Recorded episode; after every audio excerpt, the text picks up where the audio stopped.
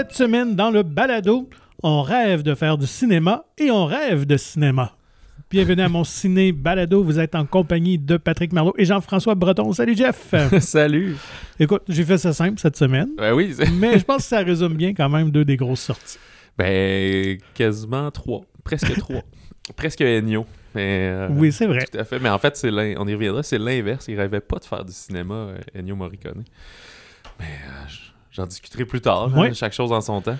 Donc, semaine, somme toute, ben, tranquille dans la mesure où il n'y a pas de gros blockbuster, évidemment, avant la tempête Avatar qui arrive la semaine prochaine. beaucoup de documentaires cette semaine. Oui, quand même. De, de oui, oui. Oui, c'est ça. oui. Euh, mais avant d'attaquer les sorties euh, de la semaine, euh, faisons un petit tour d'horizon de l'actualité. Quand même, beaucoup de trucs qui, sont, qui ont été dévoilés. Ouais, je sais pas, qu'est-ce que tu as noté? On s'en est pas parlé. Veux-tu que je lance le bal à ce moment-là? Ah, vas-y. Gardons ça dans la portion potin, rumeur. OK, Mais apparemment que le prochain James Bond aurait été choisi. Oh, OK. Et c'est quand même un nom, euh, peut-être qu'on n'attendait pas, mais je pense qu'il pourrait faire du sens. Ce serait Aaron Taylor Johnson. Ouais, OK. fameux kick évidemment. Plus récemment dans Bullet Train. Euh, donc, euh, si c'est le cas, ça, ça, pourrait être intéressant. Je pense qu'il est dans la tranche d'âge dont les producteurs semblaient dire. Donc, on revenait avec un James Bond plus jeune. là. 35 ans. Ouais, c'est ça, mi-trentaine. Donc, je pense qu'on veut le garder pour euh, une dizaine d'années au moins, un 3-4 films, assurément. Donc, euh, on verra bien si euh, la rumeur se confirmera. Ouais, intéressant. Moi, je suis surtout curieux de voir finalement qu'est-ce qu'ils vont faire. C'est ça, on retourne à la base, on nouveau cycle, mais là, est-ce qu'on va encore réadapter un peu des anciennes histoires? un jour, on va peut-être se rendre là. Tu sais, oui, ils ont fait Casino Royale, mais est-ce qu'on va refaire à m'amener From Russia with Love, tu sais, des trucs comme ça? Je penserais pas.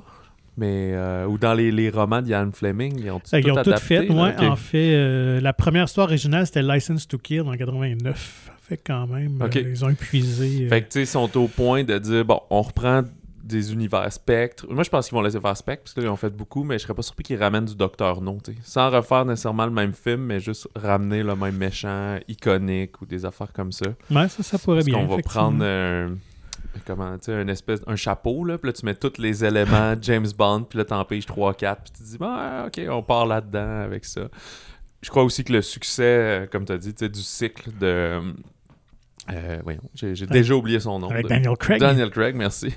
Euh, fait que là, on veut plus y aller à la pièce, mais probablement qu'on va construire un peu, inspirer des Marvel, toutes ces affaires-là, construire un cycle de peut-être 5 films, c'est peut-être ambitieux, mais peut-être un 3 ou 4 de dire ou une trilogie. Ça, ça, se vend toujours bien une trilogie. Fait que... Tout à fait. Mais voilà, à suivre. Euh, reste que la pression sera énorme sur le prochain et euh, ben, pour les scénaristes aussi de revenir avec quelque chose d'actuel parce qu'évidemment, ça fait toujours partie du débat depuis 10-15 euh, ans. Est-ce que James Bond a toujours sa place dans le monde d'aujourd'hui? Ouais, puis t'es gagnant ou t'es en fait t'es perdant à tout coup. Tu le fais comme il était, un peu miso, disons confiant. Euh, puis là, ça va chialer en disant que c'est rétrograde, mais les ceux du premier euh, vont comment continuer à aimer ça. Tu le mets trop contemporain et euh, peut-être plus ouvert d'esprit et à l'écoute des autres. Puis là, on va dire, bon, toutes les woke puis les affaires. Fait que c'est comme... aliéner une partie de... Exactement. Fait que, je sais pas. Je voudrais pas être dans leur Non, non, c'est ça. Euh, de mon côté, ben, au Québec, euh, Testament, le ben nouveau film de Denis Arcan. Fait que, Qui m'enseigne tout l'union des artistes à, à peu, près. Ah, vraiment, là, j'ai noté à peu près 12 noms, puis c'était comme le tiers de, ah ce qui était disponible. Euh, je savais même pas qu'il était en tournage d'un nouveau film, fait qu'ils ont gardé ça un peu secret. Là. Ils ont terminé le tournage cette semaine ou la semaine dernière peut-être. Euh, on va suivre, euh, c'est très Denis Arcand comme euh, synopsis, là. On va mhm. suivre un personnage de Jean-Michel Bouchard, qui est un retraité des archives nationales, qui a perdu foi en l'humanité et qui va chercher des nouveaux repères dans cette ère de rectitude politique, d'évolution identitaire, de protestation, de scandale culturel, de militantisme et autres contestations. Fait que, euh, on vient parler d'être un peu réactionnaire à tout ça. Je pense pas que c'est quelqu'un, de la manière qu'il en parle, qui est contre ça, mais qui est plus, OK, le monde a changé qu'est-ce que je fais maintenant. Fait que euh, il y a tout. Et teinté de son cynisme aussi. Ah, euh, assurément, oui. Et ça met en scène toute euh, la vieille garde, là. Dans le fond, tous ceux qui ont joué avec Denis Arcand au fil des années. Personnage principal incarné par Rémi Girard. Il y a Yves-Jacques, Pierre Curzi, Marcel Sabourin, mais on note aussi Sophie Lorrain, Guylaine Tremblay, Denis Bouchard. Dans les plus jeunes, Guillaume Lambert, Louis-José Houd, qui fait un, retour au cinéma. Et c'est le, ça va être le premier rôle au cinéma pour Marie-Mé. Ben oui. Et je trouve ça très drôle parce qu'il avait aussi donné le premier rôle à Marie-Pierre Morin dans La chute de l'Empire américain. Donc, il n'a pas peur du, euh, du casting non conventionnel. Il faut lui donner ça. Ouais, ben en fait, c'est la productrice Denise Robert là, qui produit tous ses films depuis mm. euh, toujours, ou du moins une bonne secousse. Euh, ils ont entendu dire que Marie-Mé était intéressée au cinéma. Fait qu'ils ont dit, bon, ben viens en audition et tout. Mais d'après moi, au nombre de comédiens qui est dans ce film-là, tout le monde doit avoir trois minutes de temps d'écran. Fait que, hâte de voir ça. Ça va être pour la première fois distribué par TVA Film, parce qu'avant, Denise Robert était quasiment un, done deal avec les films civils, mais puisque ça n'existe plus, il a mhm. fallu se de bord et tout. Fait que grosse prise pour TVA Film qui distribue euh, des films québécois aussi à l'occasion, mais Denis Arcan, euh, je sais pas, j'ai l'impression qu'il n'y a plus le succès qu'il y avait il y a 20 ans ou encore plus, mais ça reste euh, un nom très attendu. Ouais, exactement. C'est un film qui peut voyager aussi. Euh, à l'international, dans des concours et autres. On a une date de sortie euh, Non, on, dit, on parle de 2023. Moi, j'ai l'impression que ce serait probablement l'automne prochain, en mon sens. Peut-être même le temps des fêtes. C'est pas très noëlé, mais si on parle de période achalandée. Pour... Je serais pas étonné non plus qu'il y ait une place à Cannes. De bonne euh, chance, peut-être ben, comme première. Oui, mais là, c'est parce qu'il s'il vient de tourner là, il faut qu'il monte vite parce que les inscriptions à Cannes oui, Cannes est en mai, mais les soumissions de films puis tout, ça doit probablement être date limite janvier, fait que ça serait très étonnant. Là. Mais tu sais, j'ai l'impression que pour leur cinéaste chouchou, ils doivent leur laisser une place, là, si jamais, tu sais, euh, le film est prêt à temps. Ouais, peut-être. Ils envoient le premier montage qui dure genre 3h35. on dit, ouais, je vais, je ça à 2h, là, je vous le promets. Fait que voilà, je te renvoie la balle. Ben parfait. Euh, restons dans le, ciné dans le cinéma d'auteur. Euh, Wes Anderson, qui a confirmé son prochain film qui sortira le 23 juin, Asteroid City. Donc, euh, co-scénarisé avec Roman Coppola. Ils ont fait beaucoup de leurs films ensemble. Euh, lui aussi, il revient avec une distribution euh, des visages connus comme Jason, Jason Schwartzman et Adrian Brody, mais quand même des noms assez intéressants qui se greffent au film. Brian Cranston, Maya Hawke, qu'on a pu voir dans Stranger Things entre autres, Scarlett Johansson, Margot Robbie, Steve Carell et Tom Hanks quand ah, même, ouais, qui euh, rentre dans l'univers de Wes Anderson. Euh, on, la prémisse est assez cryptique, donc ça se déroule à, l'entour d'une espèce de convention euh, d'astronomie junior, donc pour, pour les étudiants et tout ça. Et là, des événements euh, mondiaux, des, bouleversements mondiaux viendraient un peu euh, bousculer là, tout ce qui, ce qui se passe pendant la convention. J'imagine qu'on va suivre des enfants aussi, comme il le fait très souvent. Oui, j'imagine, ben oui, vu que ça se passe dans le monde scolaire, donc euh, probablement que ça va être des nouveaux visages. C'est sûr que Jason Schwartzman est un prof, là, ou quelque chose comme ça. peut-être un parent, un peu Brian, Brian Cranston, c'est la première fois qu'on va le voir, mais on l'a déjà entendu, il faisait une des voix dans I Love Dogs, un Tout fait. Alors, Asteroid City, euh, le 23 juin prochain. Ouais, puis il perd pas de temps parce que son. Ah, ben, c'est tout le temps ce phénomène-là. Son dernier film euh, de. French Dispatch. Ouais, c'est ça, mais là, il avait été reporté. C'était un film de 2020 qu'on avait tiré. Vous savez pourquoi. Euh, moi, je reste dans les, festivals internationaux. Les, mm-hmm. le Festival du film de Berlin, la Berlinale, a annoncé que Kristen Stewart serait, présiderait le jury de la prochaine édition qui aura lieu en, en février. Euh, en 2018, elle siégeait sur le jury du Festival de Cannes aussi, donc elle a une certaine expérience. Mhm. Bon, évidemment, euh, ils vont toujours justifier positivement euh, leur choix. Fait que, ben, pas, il n'y a pas du tout de polémique, mais je veux dire, ils vont dire Ah, c'est une jeune en pleine ascension qui a une œuvre impressionnante. et le lien parfait. ben, elle a 32 ans, là, ben, disons qu'elle est comme établie, là, mais elle a, et le lien parfait entre les États-Unis et l'Europe, c'est comme. Ben, je sais pas si c'est le lien. sais de la manière que tu l'écris, c'est comme si on n'aura jamais eu.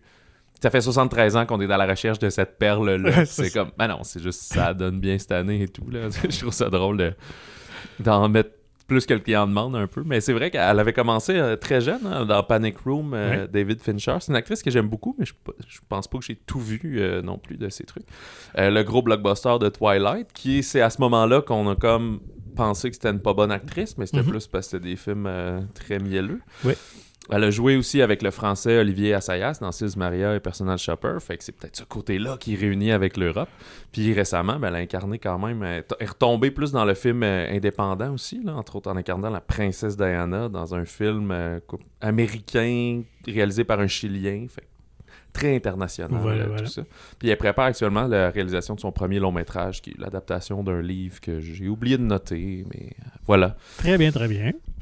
Euh, de mon côté, écoute, je ne sais pas si c'est une suite que l'on désirait, mais peut-être que pour certains fans de films d'action, de comédies d'action... ou de... ça audacieux, suite qu'on désire, là, c'est rare, là, mais oui, euh, ben, un Rush Hour 4 serait en production.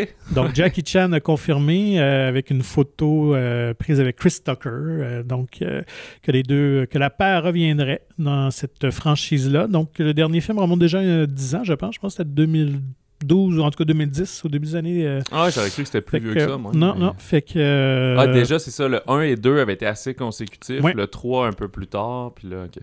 Donc, ça, ça, fait plusieurs années qu'il y avait différentes rumeurs, en tout cas, qu'on espérait mettre euh, en chantier une nouvelle suite. Euh, et Jackie Chan avait juste dit ben, j'attendais le, scénario parfait.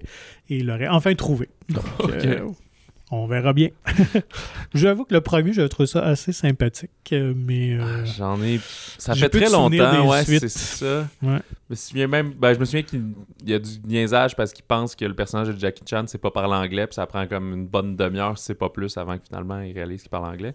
Mais c'est parce que... Tu sais, la fine ligne entre créer un personnage qui tape ses nerfs, c'est qu'à un moment donné, il peut taper ses nerfs pour vrai. Et là, je parle du personnage de Chris Tucker, là, c'est comme... C'est un, un, acteur qui, qui, partage un peu, là, ça qu'on aime ou on n'aime pas. Là, puis oui, puis il est assez unidimensionnel. je pense pour ça qu'il n'a pas joué dans, dans 10 000 films non plus. Ben, en, pas en caméo, mais disons en, petit rôle comme dans le cinquième élément, qui est juste un animateur coloré, ça va, mais je trouve qu'en lead, euh, c'est difficile. Là. Ouais, Il faut supporter tout ça. Euh, j'ai pas d'autres euh, nouvelles. Ben, moi, oui. Euh, en terminant, donc, depuis plusieurs semaines, on vous parle de tout ce qui se passe et se brasse chez Warner et particulièrement avec leur filiale des films de DC Comics. Et là, ça, ça bardait un peu cette semaine. écoute, James Gunn qui a pris la tête un peu créative de, de cette division-là. Donc, c'est lui qui va un peu diriger un peu le, futur de, des films de DC Comics, euh, ben, il a confirmé qu'il euh, n'y aura pas de Wonder Woman 3. Donc, euh, le scénario de Patty Jenkins, qui était la réalisatrice aussi, co-scénariste des, deux premiers films, ben, a été rejeté. On n'a pas su pourquoi, mais tout simplement que ce n'était pas de la direction dans laquelle il souhaitait aller. Donc, ça met un peu en péril euh, le reste de cette euh, franchise-là. Est-ce que ça veut dire que c'est la fin? Est-ce qu'on va quand même conserver Gal Gadot, mais euh, l'intégrer en autre chose? On va aller chercher un, autre scénario? Bref. Mais ça sent pas mal un peu, la fin. Puis même, Gunn a confirmé, en fait, qu'il n'y a aucun feu vert qui été donné encore une suite à Shazam, ni à Black Adam, je voulais dire aussi, et Shazam, bref, dont une suite s'en vient. Et euh, même Man of Steel 2, qu'on semblait euh, saluer le retour d'Henry Cavill dans le rôle de Superman en grande pompe, euh, ben, il n'y a rien de confirmé. Donc, je pense qu'il aurait peut-être signé un contrat pour rien, finalement.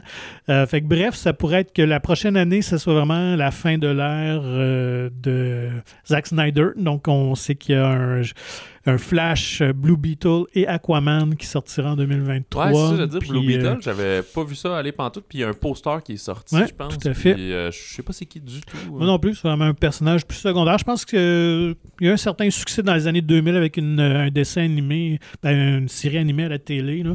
mais c'est vraiment un personnage très, très secondaire. Donc, euh, je pense qu'on assiste probablement à tout ça et on va repartir, j'ai l'impression, sur de nouvelles bases, bien qu'on confirme que l'univers Batman de Matt Reeves sera à part. Donc, c'est mhm. pas dans cet univers-là qu'on va incorporer. comme le Joker. comme le Joker aussi. Donc, euh, donc, la porte est ouverte à ces univers-là parallèles. Mais la mise en place d'un univers à la Marvel va, s'en venir. On va repartir sur de nouvelles bases. Ouais, c'est ça. Les, les parallèles, c'est un peu plus adulte, là, justement. Fait que, mais le, ouais. le, fan service, blockbuster et tout. Plus euh, grand public, là. Ouais. C'est, ben, c'est un gros. Euh, un gros move, comme on dit, mais c'est peut-être nécessaire plutôt qu'être toujours chambranlant puis à mettre du duct tape ses affaires. Puis c'est comme. C'est sûr que Jason Momoa, c'est un bon casting pour Aquaman, mais est-ce que tu as besoin d'Aquaman là où tu veux t'en aller? Ou si tu le gardes T'es obligé c'est dur de casser puis après de dire qu'est-ce qui s'est passé avant. Faut comme l'oublier, tandis que c'est peut-être mieux de faire reset, de recaster tout le monde, mais recaste pas tout de suite un Aquaman. Fait que va sur des héros peut-être plus obscurs puis réintroduit tranquillement d'autres mondes. Ouais, c'est un méchant casse-tête. Euh, je pense pas que c'est un rôle, euh, c'est un poste juste de prestige là, soudainement. Euh. puis comme il est réalisateur de plein de ces films là, il peut avoir beaucoup à perdre lui aussi. ben oui, c'est sûr qu'au niveau de la communauté, il est dans une drôle de situation où ses pères, il va rejeter des, des, idées de films, des scénarios et tout ça. Donc, euh, ça devrait être euh, assez particulier. Bref, on devrait en savoir plus au cours des prochaines semaines. Ça a l'air que le plan sera éventuellement dévoilé. J'imagine qu'ils vont prendre la, nouvelle tendance aussi de, de Marvel, c'est au niveau des choix des réalisateurs réalisatrices d'aller prendre des gens qui font des films indépendants, puis quasiment comme un, directeur général d'équipe sportive, là, au lieu d'aller chercher des, grands maîtres puis des grandes vedettes tout de suite mm. pour les réals, tu vas chercher des jeunes en, devenir, puis comme tu leur confies des gros trucs. Puis... Ou peut-être diversifier un peu euh, l'offre, parce que Zack Snyder, quand même, avait pris beaucoup d'importance au cœur de cet univers-là. Là, ouais, c'est ça. Euh, fait que bref, à suivre pour les amateurs de films de super-héros. Euh, bande-annonce? Euh, les trois mousquetaires, on a parlé il y a quelques semaines mhm. quand il avait annoncé le casting et tout, euh, de Martin Bourboulon. c'est un film français, évidemment. En fait, ça sera une duologie qui met en scène. Ben, tantôt, on parlait de Testament qui a à peu près tout l'UDA. Ben, je pense qu'ici, c'est tous les acteurs et actrices les plus hot en France en ce mhm. moment. François Civil qui va jouer D'Artagnan, qui dans de plus en plus de films était aussi dans la série 10%. Euh, oui. Euh, là-dedans, mais Vincent Cassel en Athos, Romain Duris en Aramis. Romain Duris qui joue dans plusieurs films de Martin Bourboulon, dont euh, FL récemment. Pio Marmaille qui joue Portos. Il y a Louis Garel qui a un visage très sérieux. En c'est le roi Louis XIII de mémoire, en tout cas. Oui, le, méchant roi Louis. Euh, Eva Green, euh, qui va jouer Milady, qu'on connaît plus pour euh, Casino Royale, Sin City, ses, rôles anglophones, mais c'est d'origine française. Oui, elle est d'origine française, oui. Fait que, et plusieurs autres. On a une direction photo très orangée, très brune pour l'instant. Euh, c'est un film qui n'est pas encore euh, acquis ici pour le Québec, mais une production de cette ampleur-là, c'est certain qu'on va voir ça ben ici. C'est une espèce de bande-annonce pour annoncer les deux volets. Donc, euh, D'Artagnan qui va prendre la fiche le 5 avril. Fait que je pense que c'est normal, on veut que tout le monde qui va au cinéma dans le temps des fêtes en France voit la bande-annonce et revienne en avril. Mhm. Et Milady, le deuxième volet, ben, lui va être le 13 décembre 2023. Donc, six mois d'intervalle. Puis on a discuté hors d'onde, je sais que c'est une bonne brique là, de Alexandre Dumas. Mais euh, je me demandais si ça va faire deux films de 2h35 ou on va être plus deux films de. Ben, c'est sûr, plus qu'une heure 45. Sinon, ben, quoi, même si dure une heure 45 chacun, tu ferais pas un film de 3h20. Là, ben, il y en a qui le font, là, mais c'est pas super pour le mhm. box-office et tout. Ouais, ça risque d'être deux films de 2h, 2h10, j'imagine. Mais comme ça, ça je trouve ça intéressant. Mais comme je dis, s'il dure 2h35, là, je sais pas, je trouve ça prétentieux un peu, mais je demande qu'à voir ça. Ça a l'air vraiment très intéressant, là, le film de cap et d'épée et tout. Écoute, c'est vraiment le film classique, euh, historique français, euh, mais euh, avec une scène, une mise en scène qui a l'air très dynamique. Et moi, c'est surtout au niveau de la distribution, là, je pense que on va être bien servi, je pense. Si la chimie pogne entre les comédiens. Là, ouais, exact. Du risque Cassel, là, déjà là. Il y a Paul W.S. Anderson, lui qui est derrière toutes les Resident Evil. Je pense qu'il avait fait peut-être la plus récente adaptation, là, mais science-fiction, fantastico, euh, je sais pas trop quoi. Là. Puis euh, ça, ça va l'air vraiment pas bon. Mm-hmm. J'ai pas vu, mais je me souviens de lui avec euh, Gérard Depardieu quand j'étais jeune. Il y avait Oliver Platt aussi. Ouais, puis Charlie Sheen. Tout oui, c'est ça. C'est ça que j'ai jamais vu. Mais euh, ouais, je pense Dans mon souvenir, c'était comme super hot parce que j'aimais full les films de Cap et d'épée, mais probablement que c'est pas si bon que ça. ouais, ça doit être une version très disneyenne. Je sais pas qui a fait ça. Écoute, je me rappelle plus du réalisateur. Mais, c'était un tournage anglophone. Oui, oui, c'était un film américain. Dedans, c'est ça. C'était à l'époque où Depardieu était comme un peu hot à Hollywood là, pendant quelques années. Ah, ah, c'était Chris O'Donnell qui faisait D'Artagnan. Ouais, ben c'est sûr que c'était pas si bon que ça. Là. Pour les plus vieux comme moi, ben, c'est plus euh, la version des années 70 euh, qui, qui, nous a marqué, euh, qui avait été réalisée par Richard. Celui qui a fait la suite de Superman, Superman Donner, 2. Non, pas Richard Donner, mais l'autre qui l'a rend Richard Fleischer, je pense, de mémoire en tout cas. Euh, mais c'est Michael York, entre autres. C'était un film vraiment euh, avec un casting international, mais euh, traduit en français. Là, même ouais, tourné en anglais à la base. Ouais, c'est ça. En fait, je pense que les producteurs, c'était Pierre Spengler, justement, qui a fait Superman par après. Donc, je pense que c'était leur premier, première grosse production et tout ça. donc, mais qui, qui était vraiment très classique et bien fait. Ouais, puis quand j'étais jeune, il y avait un dessin animé aussi. Des, euh... Ouais, des, en, je pense que c'était des chiens, si je me trompe. Oui, oui, tout à fait. c'est ça. Ça jouait beaucoup, ça. Je pense que ça devait être une animation japonaise, j'ai l'impression. Ah, parce que c'était dans ce, ouais, cette époque-là. Cette époque-là, des années 90, fin 80. Ouais. Fait que il y a ça. Et euh, dans un genre beaucoup moins euh, grand public, Infinity Pool de Brandon Cronenberg, le fils de David. David Cronenberg? Ouais. pas fou, ouais. Euh, qui ça va sortir beaucoup plus tôt, le 27 janvier, et ça va être présenté en, en première à Sundance à la mi-janvier, donc quelques jours avant sa sortie avec notamment Alexander Skarsgård et Mia Goth, qui est de mhm. tous les films weird euh, maintenant. Euh, ça raconte quoi, tu penses? J'ai écouté la bande-annonce deux fois, puis j'ai de la misère à le dire. de ce que j'ai vu et lu, euh, c'est donc un homme qui... Ben, un couple, en fait, qui, qui se retrouve dans une espèce de tout inclus. Lui, c'est un écrivain qui qui écrit ben, son premier roman est un grand, grand succès. Et depuis, ben, il y a un peu le syndrome de la page blanche. Il n'arrive mhm. pas à terminer son, son, deuxième roman. Et euh, lors d'une excursion, en tout cas, bref, il va être impliqué dans un. Euh, dans un, euh, un accident, c'est ça, où il va tuer quelqu'un. Et la sentence, donc, sur cette île-là, cet endroit-là, c'est la mort, mais les autorités semblent offrir la possibilité, moyennant un bon montant d'argent, de créer une doublure qui va peut être exécuté à, la place de la personne, donc ce qu'il accepte de faire. Euh, mais, et le personnage de Miyagot, donc, qui, qui semble croiser euh, sur ce resort-là, ben, va l'amener euh, finalement dans une espèce de de vie, de débauche, d'excès et de toutes sortes d'expériences étranges parce que dans le fond, lui. Ouais, c'est ça. Donc, euh, je pense explorer un peu tous les tabous parce que là, lui, n'existe plus. En théorie, sur papier, il est mort. Alors, il peut euh, ah, se permettre euh, plein de choses. fait que. Fait que ça a l'air assez étrange à la manière des Cronenberg, tant dans l'esthétisme aussi, on reconnaît vraiment la, palette de couleurs des, des Cronenberg. Euh, donc, euh, ouais, je pense que c'est vraiment pour un public averti. C'est ça. Fait que c'est bien le fils de son père. Oui. Mais euh, comme on dit, comme les, Stephen King puis. Joe Hill. Joe Hill, c'est ça. Mais tant qu'il aime ça, tu sais, puis qu'il ne se sent pas plus forcé de faire ça, mais rendu là, tu sais, c'est son troisième film. Il a fait Antiviral, Possession, Possessor, je pense. Puis ça ici, Infinity Pool. Fait que.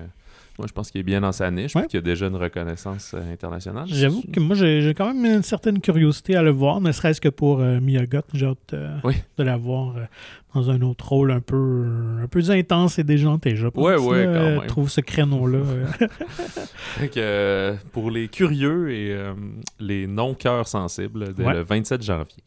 Bon, plusieurs nouveautés cette semaine. Ben, D'abord, je pense que celui qu'on attendait le plus, nous autres, c'est les Fablemen qui, de Steven Spielberg, qui est à l'affiche depuis quelques semaines et qui avait ouvert d'ailleurs en sortie limitée là, deux, deux, premières semaines à seulement quatre écrans. Les deux dernières, il était à, peu près 600 écrans euh, en Amérique du Nord, ce qui est quand même très peu. Là. Mm-hmm.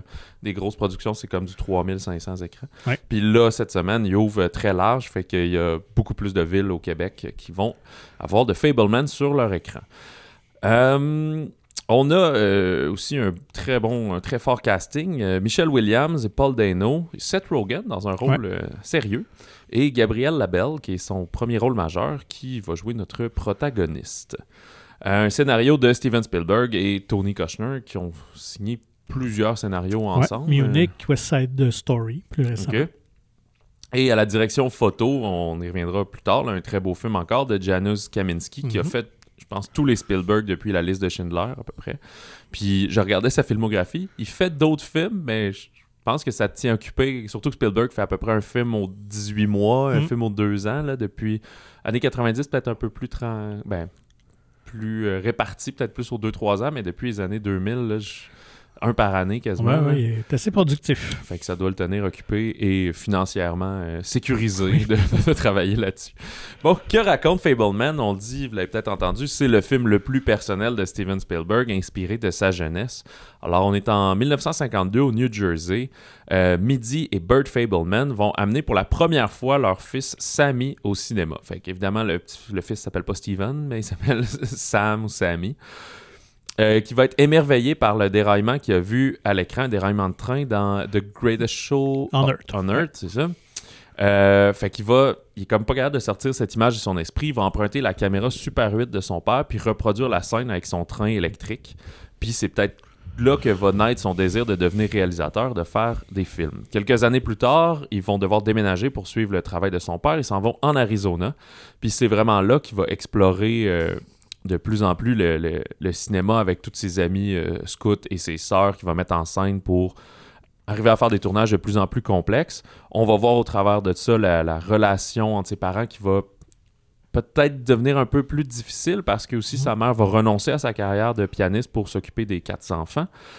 Et plus tard encore, on va devoir déménager en Californie parce que le père, qui est un, brillant informaticien, a un emploi encore plus prestigieux chez euh, IBM. Et là, le couple va vraiment trouver ça difficile. Le Sam va renoncer au cinéma et va commencer à être victime d'intimidation à cause de son, son, ses origines juives, finalement. Je vais vous laisser découvrir de la magie au travers de ça, mais c'est mhm. ça. La jeunesse en, mettons, trois déménagements là, de la famille euh, des Fablemans. Ouais, donc euh, Spielberg a quand même eu euh, une jeunesse assez intéressante. D'une part, euh, avec son amour du cinéma. Donc, euh, c'était. Il recrée un peu les, les films qui tournaient à l'époque. Alors, adolescent, euh, il tournait des films quand même déjà de, 20-30 minutes, là, donc pour euh, vraiment et il louait la salle euh, de, communautaire. en tout cas, ben, non, je pense que c'est vraiment le, cinéma lui-même. Donc pour une soirée, il y avait il réussi à avoir 300-400 personnes qui venaient, qui payaient pour voir le film et ça, ça finançait sa prochaine production. Ah, ouais, donc déjà très entreprenant à un jeune âge. Et puis, euh, ben, au niveau de la dynamique familiale, évidemment, il y a une espèce de dichotomie entre son père et sa mère. Son père qui était très euh, scientifique, euh, très axé sur le concret et tout ça. Sa mère qui était artiste, alors lui devait vivre un peu entre ces deux pôles-là. Dans le film, on, on le voit dès la première scène, justement. Ça commence qu'il va au cinéma, puis il a un peu peur du cinéma, il sait pas à quoi s'attendre. Puis sa mère il décrit comme Ah, c'est comme un rêve, tu vas voir, c'est super. Tu sais, lui, un peu peur parce qu'il a entendu parler que le monde était géant, mais c'est plus l'écran est géant. Puis son père qui lui est plus Non, non, tu vas voir, c'est des photos qu'on entre. On met 24 images par seconde, que là, ton cerveau Tu sais, fait que t'en as un qui est, c'est ça, très technique, très. Euh, plus froid. Ouais, brain. C'est euh, ça, oui. Plus dans sa terre, c'est ça. Et l'autre qui est plus Non, c'est comme des rêves. Puis là, des rêves, des fois, c'est des cauchemars. Non, mais ça, c'est des rêves heureux, là. Tu vas voir, c'est des histoire. Donc, moi, je salue le, beau travail euh, de, des deux euh, scénaristes, parce qu'il y a Tony Kushner, évidemment, et Steven Spielberg, quand même, qui est co-scénariste. Et c'est la première fois, quand même, depuis 2001, où il avait co-scénarisé euh, Artificial Intelligence, basé sur, évidemment, un, premier jet de Stanley Kubrick. Donc, le scénario de Fableman, c'est vraiment très classique, mais vraiment bien amené. Justement, il y a des scènes comme ça qui, sont juste bien écrites, finalement, qui nous dévoilent bien les, personnages. Euh, c'est vraiment une belle lettre d'amour au cinéma. Écoute, euh, j'ai été ému à quelques reprises. Il y a vraiment de, belles séquences. Euh, tout ce côté-là de, du dévoilement, où on montre la magie du cinéma lorsqu'il regarde ses courts-métrages dans son garde-robe avec son projecteur et tout ça, puis il amène sa mère, regarder ses petits films qu'il fait, puis donc, il y a tout ce côté-là d'émerveillement qui, explique bien le cinéma de Spielberg. Donc, même dans un contexte très réaliste d'une histoire familiale, il y a quand même euh, un émerveillement au film. Et je dois saluer aussi euh, vraiment le jeu de l'acteur Gabriel Labelle qui, euh, est vraiment très, très bon. Pour très bien connaître Steven Spielberg aussi, parce que c'est mhm. quand même un des cinéastes que, j'adore, que je suis depuis que je suis jeune, et je trouve, euh, et pour avoir vu beaucoup d'entrevues d'archives et tout ça à l'époque où il était jeune, il évoque tellement bien. En plus de lui ressembler physiquement, c'est incroyable. Ah oui, vraiment, il ressemble à un jeune Spielberg. Ben, ils l'ont pris pas trop grand aussi. Hein. On voit quand, surtout quand il se ramasse en, Californie, tu sais. Euh, il est entouré de plein de gros athlètes de, mettons, 6 pieds, 6 pieds 2, puis il a l'air d'être plus un 5 pieds 8. Là, ouais, c'est foussi, là, c'est pas C'est ça, mais il est un peu plus costaud. Tous les acteurs de nos jours, je pense qu'il y a une scène, il est en maillot de bain, puis c'est comme... il, a, il a fait ses push-ups, là, ouais, c'est ça. Donc, euh, vraiment un, un, très beau film. Euh, on sait que le film avait eu de très, un très bel accueil aussi à Toronto et tout ça. Euh, tout ce que je peux dire, c'est peut-être. Ça demeure quand même un peu niché au-delà de. Niché, je veux dire, donc au-delà de, l'amour qu'on aime pour Spielberg et peut-être sur la, pas sur le cinéma en général, mais sur le de faire des films. Mhm. J'espère que ça va trouver euh, son public, mais... Euh, ouais, parce que c'est un, un coming of age. C'est un, adolescent qui est à une période charnière de sa vie, qui, qui, doit faire des choix par rapport aux difficultés et aux beaux côtés de sa famille. Puis c'est un sous-genre qui a été comme d'après moi, on commence à avoir trop utilisé ce genre-là, donc des réalisateurs établis. Il y a quelques semaines, on avait euh, Armageddon Time de James Gray, qui, comme OK, voici ma jeunesse, c'est mon film le plus personnel, je vous montre telle affaire. Puis là, je pense que tranquillement, toutes les maisons de production vont dire OK, là, on va se calmer parce que là, on a saturé le marché avec tout ça. Puis la plupart se cassent la gueule au box-office. C'est sûr que le box-office ne doit pas dicter tout là, de, de, de ce qu'un film est pertinent d'être fait, s'il est beau, s'il est bon. Au final, c'est juste une question de popularité, c'est pas une question de qualité. Mm-hmm. Mais je pense qu'il y en a qu'on met beaucoup d'argent dedans puis qu'on va avoir une certaine reconnaissance. Sûr que Steven Spielberg est probablement le réalisateur que toutes les portes vont toujours être ouvertes pour lui à faire pratiquement ce qu'il veut. Puis je pense que c'est tellement un bon cinéaste qu'il va pas aller faire genre n'importe quoi puis du chaos. Fait que ça reste.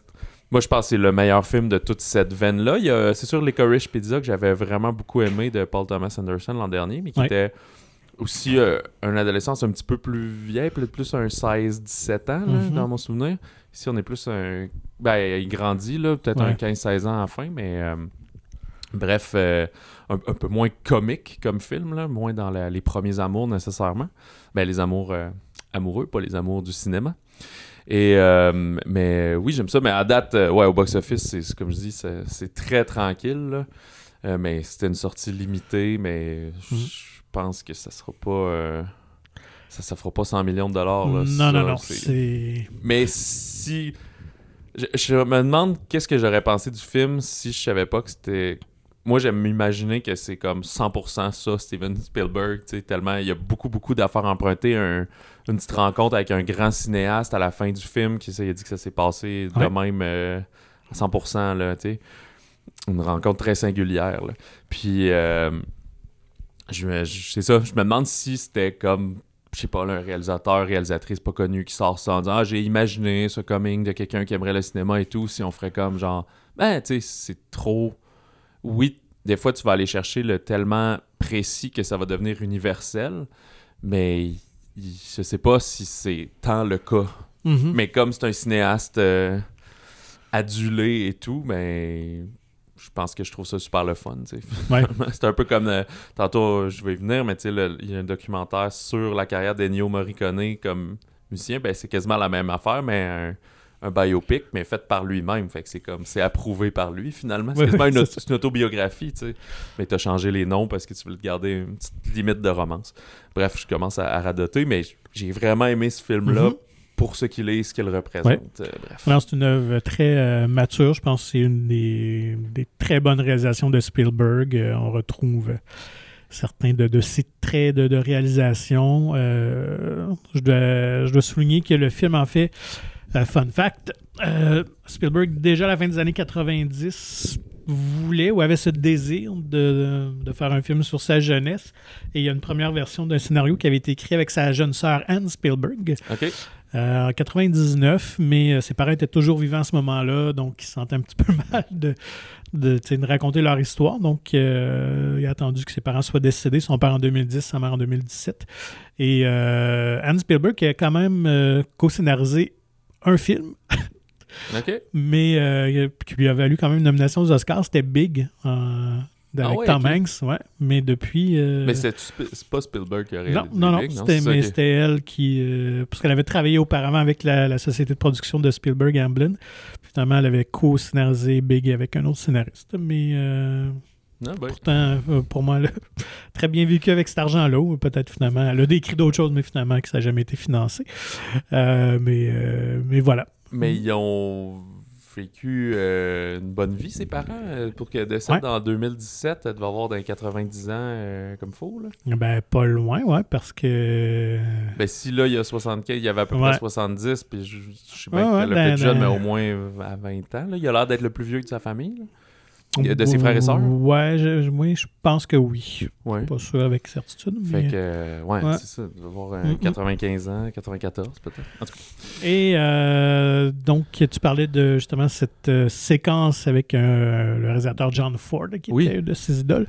Donc, je pense qu'on peut le dire quand même, là, c'est pas un grand secret, mais euh, c'est David Lynch, le réalisateur David Lynch qui incarne John Ford. Et la petite histoire, euh, donc, c'est euh, le, chum de Tony Kushner dans la vie qui, qui, a suggéré à Spielberg Hey, je pense que Lynch ferait un bon John Ford et tout ça. Donc, euh, il s'est laissé quand même désirer quelques semaines. Et apparemment que c'est Laura Dern, qui évidemment a joué dans les Jurassic Park mhm. euh, et euh, qui avait joué dans Wild at Heart avec David Lynch. C'est elle donc qui était qui a comme insisté, qui a réussi à convaincre Lynch là, de enfin de se commettre. Et puis finalement, il a dit OK, je vais y aller. puis ça prendra le temps qu'il faut. La seule exigence que j'ai, je sais pas si c'est vrai, euh, mais j'aimerais qu'on qu'il y ait des Cheetos disponibles comme snack. Alors que c'est son snack préféré. S'il y a des Cheetos, je vais y aller. Ben, c'est pas une demande trop difficile. C'est pas trop farfelu. Ouais, tu vas au DEP à côté, t'achètes 4 sacs pour être sûr qu'il en manque pas. Là. Je suis sûr que c'est le genre de plateau qui a au moins 6 euh, personnes de, de, ah, errand boy là, qui savent faire des courses comme ça. Là pas trop stressant. Là, Mais l'histoire dit pas s'ils préfèrent les réguliers ou euh, ceux euh, à, la, à la peino. D'après moi, c'est un gars de régulier. Ouais, ça doit. S'il aime ça depuis toujours. Là... fait que, ouais, les Fablemen de Fablemans. Euh, maintenant, à l'affiche dans plusieurs cinémas. Euh, en parlant de cinéma, ben oui. Empire of Light, l'Empire de la Lumière de Sam Mendes, euh, réalisateur aussi très établi, American Beauty, Route de Perdition, des deux James Bond, Skyfall, puis... Spectre. Spectre, oui, voilà. 1917. 1917, plus récemment, oui. Euh, avec Olivia Colman, euh, très grande actrice, euh, Michael Ward, un des premiers gros rôles au cinéma qui fait plus de télé, mhm. Colin Firth, Toby Jones, et en direction photo, ben là, je note pas tout le temps ça, mais là, c'est des grands, là. Roger Dickens cette fois, fait qu'on a affaire à un très beau film. C'est surtout souvent on peut qualifier les films de Mendes visuellement euh, vraiment très beau. Ouais, c'est un bon technicien, ça c'est sûr. Euh, on est en Angleterre au début des années 80. On va suivre Hilary, donc jouée par Olivia Colman, qui est une gérante euh, bipolaire du cinéma Empire, qui est un ancien palace, gros cinéma, mais disons qu'il a connu de meilleurs jours. Euh, amène une existence solitaire et sans amour. Sauf que son horizon morose va, s'éclaircir le jour de l'arrivée euh, au cinéma d'un nouvel employé, Stephen, joué par Michael Ward, euh, qui partage plusieurs de ses passions. Fait que, au contact de ce jeune et ambitieux afro-descendant, la gérante va retrouver son ardeur au travail et, malgré la différence d'âge, tomber en amour avec Stephen, qui va également partager des sentiments pour elle mais elle va se faire conseiller par des collègues de se montrer discrète dans sa relation puisque se multiplient à travers le pays euh, des violentes manifestations de militants de l'extrême droite. Mhm. Alors, sa relation avec un, afro-descendant n'est pas très bien vue. Ben oui, je me rappelle vaguement au, milieu des années 80 qu'il y avait une espèce de résurgence de, du mouvement skinheads et tout ça, beaucoup en Angleterre. Et que ça, ça, faisait un petit peu les manchettes, mais comme je dis, c'est c'est très, très loin. Euh, donc, Sam Mendes qui a fait une lettre d'amour euh, à sa façon aussi au cinéma. Euh, J'ai lu aussi à sa mère. c'est un film aussi personnel, mais pas pour lui-même. C'est sa mère, je sais pas si elle était gérante de cinéma, mais que ben, je parle au passé, je sais pas si elle est décédée ou pas, mais mhm. qu'elle souffre de, bipolarité aussi. Fait que c'est un peu investi là-dedans. Et ben là, t'allais sûrement venir. C'est la première fois qu'il signe un scénario seul. Ouais, ouais, tout à fait. Fait que je sais pas, je t'ai coupé un peu. Non, euh, non, ben, c'est ça. Donc, euh, je pense que un peu à la manière, c'est une histoire très différente de Cinéma Paradiso, mais je pense qu'on retrouve ce côté-là très nostalgique de, de la bobine et, de, des, projectionnistes et de présenter euh, des films et tout ça dans un petit village. Donc, euh, malheureusement, on n'a pas eu la chance de le voir parce que euh, il, est en sortie limitée ici encore au Québec. il ne s'est pas présenté à nous pour l'instant, mais il est probablement disponible assurément à Montréal. J'ai pas vérifié peut-être au travers. C'est juste que là, des fois, on on accumule tout vers l'avant, mais là, on s'en vient des limites de Noël, puis on a des films de 3 heures et quelques à écouter prochainement. Fait que là, si, on peut pas retenir toute l'information, mais si on, on a l'occasion d'aller le voir, ben, on pourra faire un retour là-dessus. Ce qu'on dit du film, c'est que évidemment, c'est un, message euh, féministe et anti-racial, mais que c'est quand même peu subtil. C'est assez clair que c'est ça le, propos du film. Euh, que Olivia Colman ben, est très brillante, très investie, comme toujours. C'est vraiment une grande actrice. Puis, euh, euh, c'est ça que ben, je l'ai mentionné. C'est la première fois que Mendes signe seul un scénario, mais c'est peut-être une faiblesse. C'est pas, on mentira pas, c'est pas probablement pas son meilleur film, là, fait que ça mhm. manque peut-être un petit peu de, rigueur et de subtilité à certains égards là-dessus. Mais visuellement, c'est un des très beaux, une très belle pièce de l'année. Et si vous le voyez, portez attention au tapis du lobby du cinéma car c'est le même tapis qu'on retrouve dans le film The Shining de Kubrick. Ah ouais, ok. alors il s'est fait un, petit plein d'un plaisir. fait que euh, l'Empire de la Lumière, je crois que c'est juste disponible en version anglaise ou version anglaise sous-titrée français. Je crois pas qu'on a eu de version française pour euh, ce film-là. Euh, c'est drôle, tu parlais de Cinéma Paradiso. Eh bien, le documentaire Ennio, qui est euh, réalisé par Giuseppe Tornatore, qui était le réalisateur de Cinéma Paradiso, arrive sur nos écrans. Il y avait eu quelques projections spéciales, euh, je pense, euh, au Clap à Québec, puis aussi, je crois que c'était au Cinéma du Musée, peut-être Cinéma du Parc, dans un festival italien cet automne. Mais là, justement, le Cinéma du Parc a comme acquis les droits, alors il y a une distribution un petit peu plus large pour le documentaire quand même un solide de 2h35 pour le docu, mais euh, Nio Morricone est un, emblème de la mm. musique au cinéma et de la musique en général. Et ce qui est super, c'est que le film a été fait en 2020 à peu près. Il est sorti en 2021 en, Italie. Mais euh, donc, Ennio Morricone lui-même est euh, interviewé longuement dans le film et tout. Fait que c'est pas un. Ça sort posthume le film, puisque Morricone est décédé en, en 2020 à l'âge de 91 ans quand même. Mais au moment du tournage et des, euh, euh, de toutes les entrevues et tout, ben, il a pu être rencontré par euh, Tornatore. Et Morricone a fait toute la musique des films de Tornatore, fait que j'imagine qu'ils ont déjà une bonne complicité ensemble. Mais les autres intervenants, il y en a à l'infini. Dario Argento, mais Quincy Jones, Hans Zimmer, qu'on voit beaucoup, un peu Oliver Stone, John Williams, Clint Eastwood, à l'infini, Quentin Tarantino aussi, puisque euh, Morricone, le seul Oscar. En fait, il y a eu un Oscar pour l'ensemble de sa carrière, peut-être euh, début 2000, mi-2000. Puis son premier vrai Oscar mm. de musique, il l'a eu pour le film de Eightful Eight de Quentin Tarantino. Euh, j'ai vraiment. J'ai aimé plus la deuxième moitié du film. on crie au génie partout ou sur toutes les critiques que je vois, euh, je suis d'accord, c'est parce que c'est quelqu'un qui méritait vraiment son œuvre. On parle un peu de son enfance, comment il est tombé dans la musique, alors qu'au départ, ça ne l'intéressait pas. Il a plus été forcé par son père. Ah, ouais, oui. Puis, euh, ouais, lui, il voulait être médecin, je pense. comme ça, il était plus un homme de science. C'est le contraire. Ben, son père était musicien, puis il a dit non, non, tu vas aller jouer de la trompette, puis euh, il a calé de même, puis il a commencé à faire des films, puis à mener c'est sa collaboration avec Sergio Leone. Ben, euh, ben, au début, il faisait quelques western spaghetti, c'était la mode en, Italie, puis là, avec Sergio Leone, là, c'est parti, puis éventuellement, le bon, la brute et le truand, puis là, mm. boum il a été appelé partout. Écoute, moi, je connaissais pas tout de sa carrière. Je savais que c'était un grand nom, mais je l'associais juste au western. Je savais pas tous les autres grands films. Puis je discutais avec un, collègue, puis... Euh, et lui, il me reparlait de des films qui se souvenaient des années 80 et tout. Qui, The Untouchables, entre autres. Euh, oui, il y a ça. Tu vois, ben, je savais plus que c'était lui qui a fait de la musique. Mm. C'est un film que j'avais déjà vu, mais il y en a d'autres. Euh, écoute, j'ai oublié de noter le titre, là, puis peut-être les plus, plus férus le savent, mais que il s'est fait voler l'Oscar pour ce film-là. Là. Puis il dit lui-même, la manée, c'est un personnage aussi assez coloré lui-même. Puis tu, comp ben, tant mieux, parce qu'il y en a des fois que les Oscars, ils voient ça comme rien pantoute, mais lui, je pense que ça tenait vraiment à cœur de le gagner. Puis, hmm. tu sais, la musique de tel autre film était bonne, mais c'était juste des standards de jazz qui ont été repris. Là. Moi, j'ai donné tout mon cœur pour créer ces affaires-là et tout. Fait que, ouais, c'est super intéressant. Tu sais, il a fait plus de 500 compositions originales en 70 ans de carrière. Euh, mon point négatif, c'est que, tu sais, point positif, il y a plein d'images d'archives. Ça comme dynamise le montage.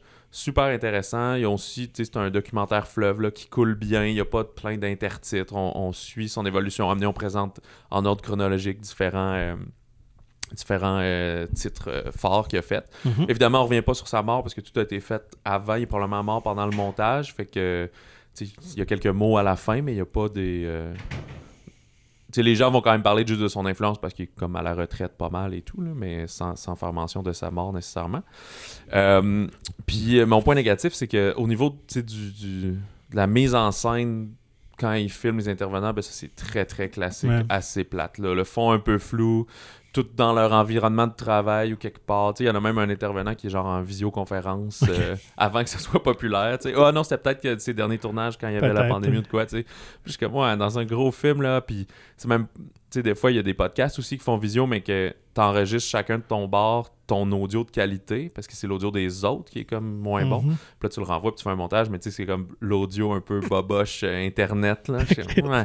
Mais tu sais, ça, c'est les petit point faible, mais au niveau du, sujet, du contenu, même moi qui connaissais 2% de ce que Morricone a fait, je trouvais ça super intéressant comme film. Vraiment pertinent. C'est vraiment un. On pense beaucoup à John Williams puis Hans Zimmer, justement, des plus contemporains. Mais euh, non, je pense que Morricone est, vraiment était déjà une inspiration pour tous ces, mm, ben messieurs-là aussi. Euh, et on dit dans les autres points faibles que j'ai lus, j'avais pas, je savais pas toute cette information-là, mais c'est vrai qu'on voit pas le point de vue de ses enfants et sa femme. Ils sont comme pas du tout interviewés, alors qu'il a souvent dit, là, il était avec elle depuis 1956, puis il a mm. souvent dit que c'était une grosse inspiration pour lui et tout, qu'elle recadrait, puis plein de choses comme ça. Fait peut-être qu'il ne voulait pas, eux, participer, ou que lui, vu qu'il était vivant, voulait pas que sa famille mm. soit dedans. Ça, je, l'ignore, mais on n'a pas accès à eux. On a accès à tous des, des collègues de travail, si on veut. Fait que Ennio, euh, très bon documentaire sur la carrière de ce cinéaste. Euh, dans les autres sorties, ça c'est toute la gang de films qui prennent l'affiche cette semaine que ben, on n'a pas eu la chance ou le temps de voir, euh, malheureusement, nous ne sommes que mortels. Il y a le drame Le lycéen de Christophe Honoré qui nous avait offert entre autres Plaire, aimer et courir vite il y a quelques années. Fait que c'est un coming of age, quand même la mode ces temps-ci.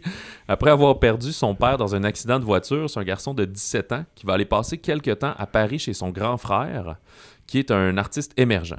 Et lui, notre le, jeune qu'on suit, est un homosexuel qui est très bien dans sa peau, fait qu'il va découvrir euh, la capitale, euh, Paris, ses opportunités et ses dangers, alors que finalement, il est un peu en train de réfréner le deuil suite à la mort de son père et cette période charnière-là.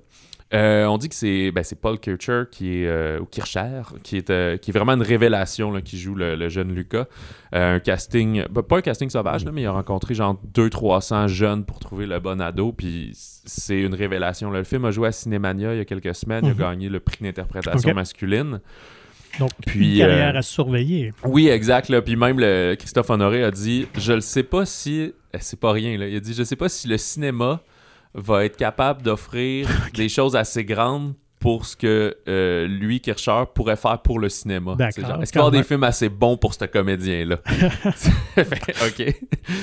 Euh, c'est aussi Vincent Lacoste qui joue son frère, Juliette Binoche qui joue leur mère, fait que très bon casting. Mm-hmm. Euh, j'ai vraiment des, très bonnes critiques sur le film, qui était un peu bouleversant, comme je disais, vraiment sur cette période charnière là, du 17 ans là, de comment tu vas vivre ta vie, et là, marqué par le deuil de leur père qui est décédé d'un accident. Puis c'est aussi inspiré de la vie de Christophe Honoré qui lui a perdu son père plus à 15 ans, etc. Fait qu'on est dans le coming of age biographique. Je dis, tout le monde fait ça ces temps-ci. Euh, il y a l'aventure familiale Belle et Sébastien, nouvelle génération. Alors, c'est un, c'est un reboot de Belle et Sébastien. Euh, on est dans les Pyrénées, en vacances chez sa grand-mère. Euh, il y a un jeune Parisien qui va se lier d'amitié avec une chienne de berger maltraitée par son maître. Il y a aussi euh, Michel Larocque au scénario. Donc, c'est la relecture de l'œuvre de, de Cécile Aubry. Euh, on dit que ben, c'est un charmant récit de transmission, donc de passation euh, des, savoirs, et on va évoquer des problèmes écologiques actuels. Et évidemment, on admire les beautés de la nature et de, cette région. As-tu déjà vu des films de Belle et Sébastien? Oui, j'ai vu, euh, j'ai vu deux des trois qui ont été produits dans la dernière décennie, qui étaient quand même très efficaces. J'avais trouvé très sympathique. Ma, fille était plus jeune à l'époque, donc euh, on avait bien apprécié. Évidemment, vu mon âge, moi, c'est le dessin animé du début des années 80, évidemment, qui a marqué ma jeunesse, euh, comme bien d'autres séries de cette époque-là. Donc, c'est ça, mais c'était vraiment une télésérie plein d'aventures de Belle et Sébastien. C'était pas un film animé. Non, effectivement, c'était une histoire en continu. De mémoire, là, il partait, il essayait de, de trouver la quête sur sa mère ou tout quelque chose comme ça. Donc, ça fait, écoute, longtemps. Mais, euh, ouais, c'est ça. Mais pour les encore plus vieux, moi, j'ai jamais vu, mais il y a une série télé des. Euh, en fait, le, roman a débuté par une série de télé. Euh, de, 1965, donc au fur et à mesure, et qui était écrit et réalisé quand même à l'époque par Cécile Aubry. Alors, ah, quand même, une femme qui réalisait une série télé, il ne devait pas en avoir une tonne à cette époque-là. Ah, mais je sais pas si c'était une Cécile femme ou Cécile homme. C'est une femme, ouais, qui était, ouais, c'est ça, qui était aussi comédienne. Et puis, euh, donc, euh, donc, au fur et à mesure que, les saisons sortaient, elle écrivait aussi des romans en parallèle. Donc, euh, je sais pour beaucoup, je vois là, de nostalgique de cette époque-là, c'était apparemment que c'était très, très bien.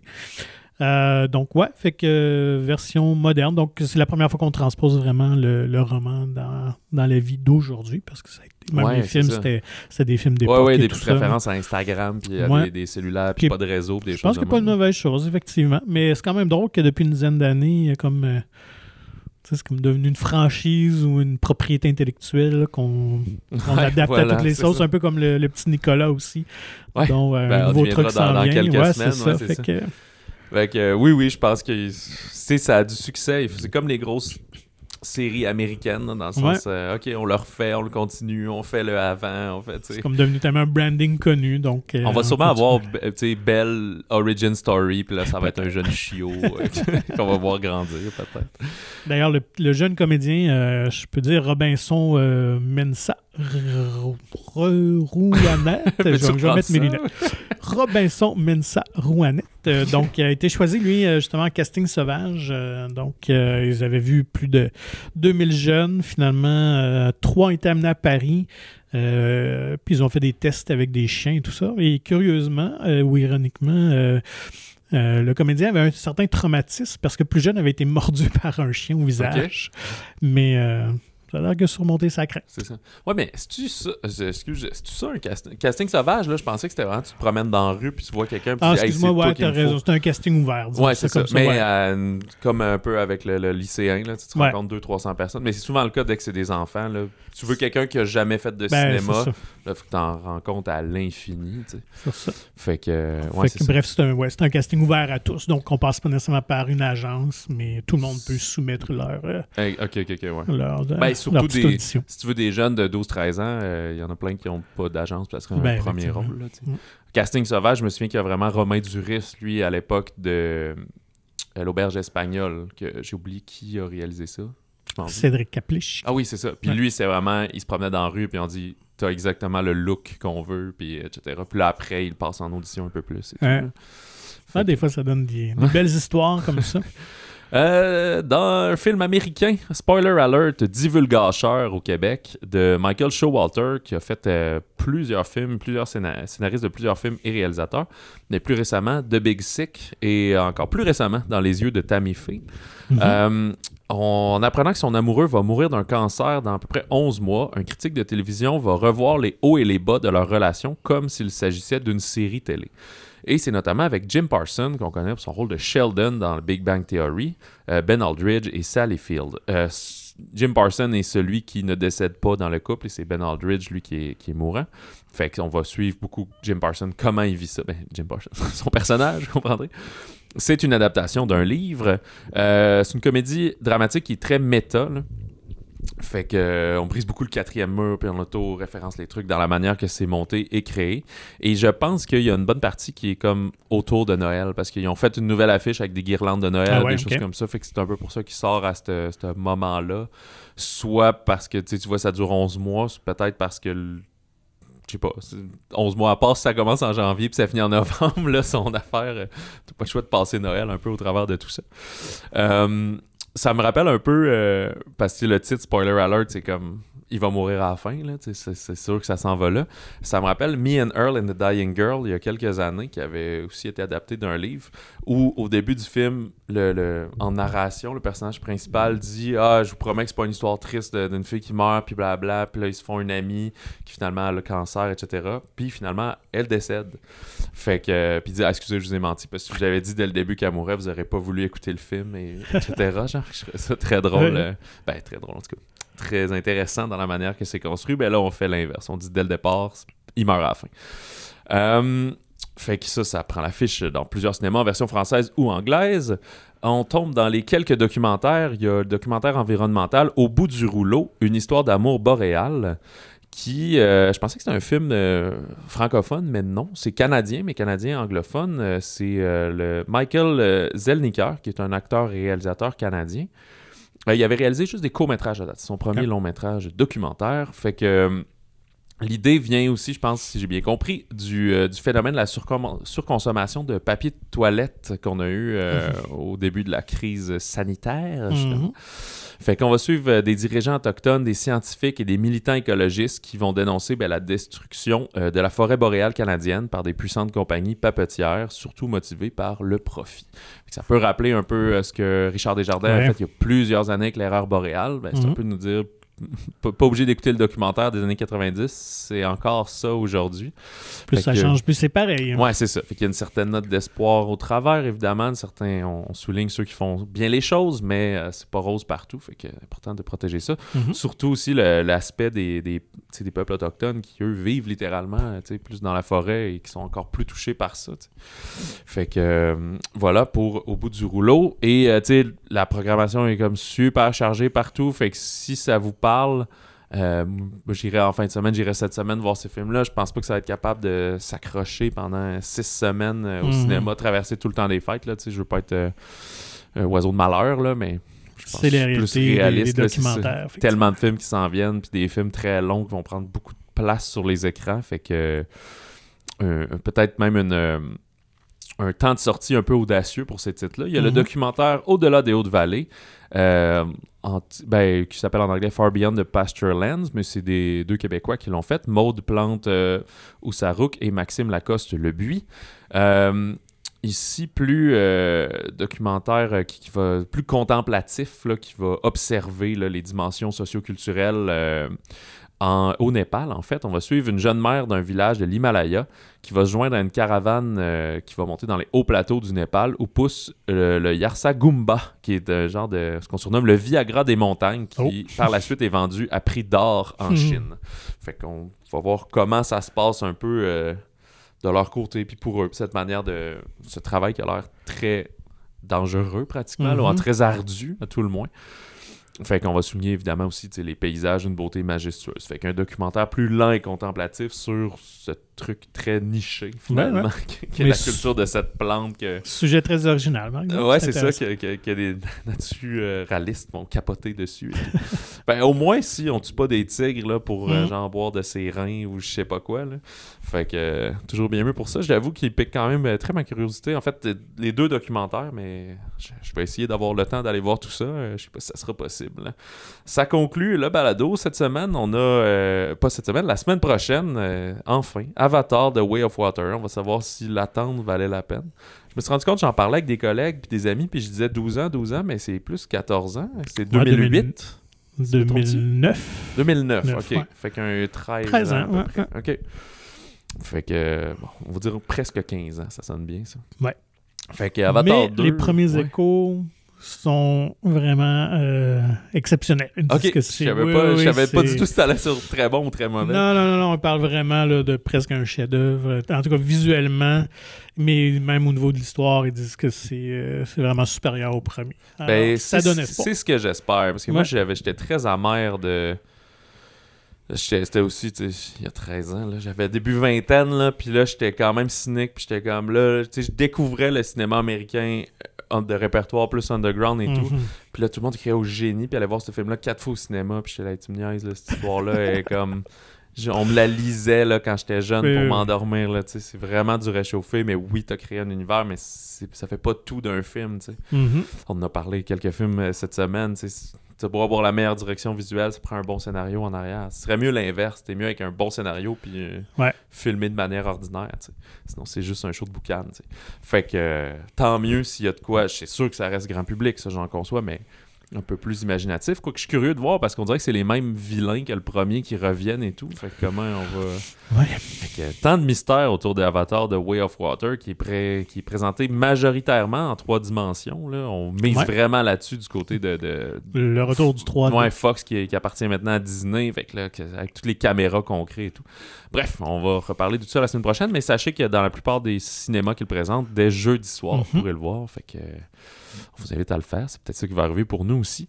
D'ici là, écrivez-nous au balado au singulier à commercial Et on vous invite à vous procurer gratuitement le magazine Mon Ciné qui est disponible en version numérique ou physique euh, dans votre cinéma favori. C'est d'ailleurs Avatar qui est euh, sur la couverture.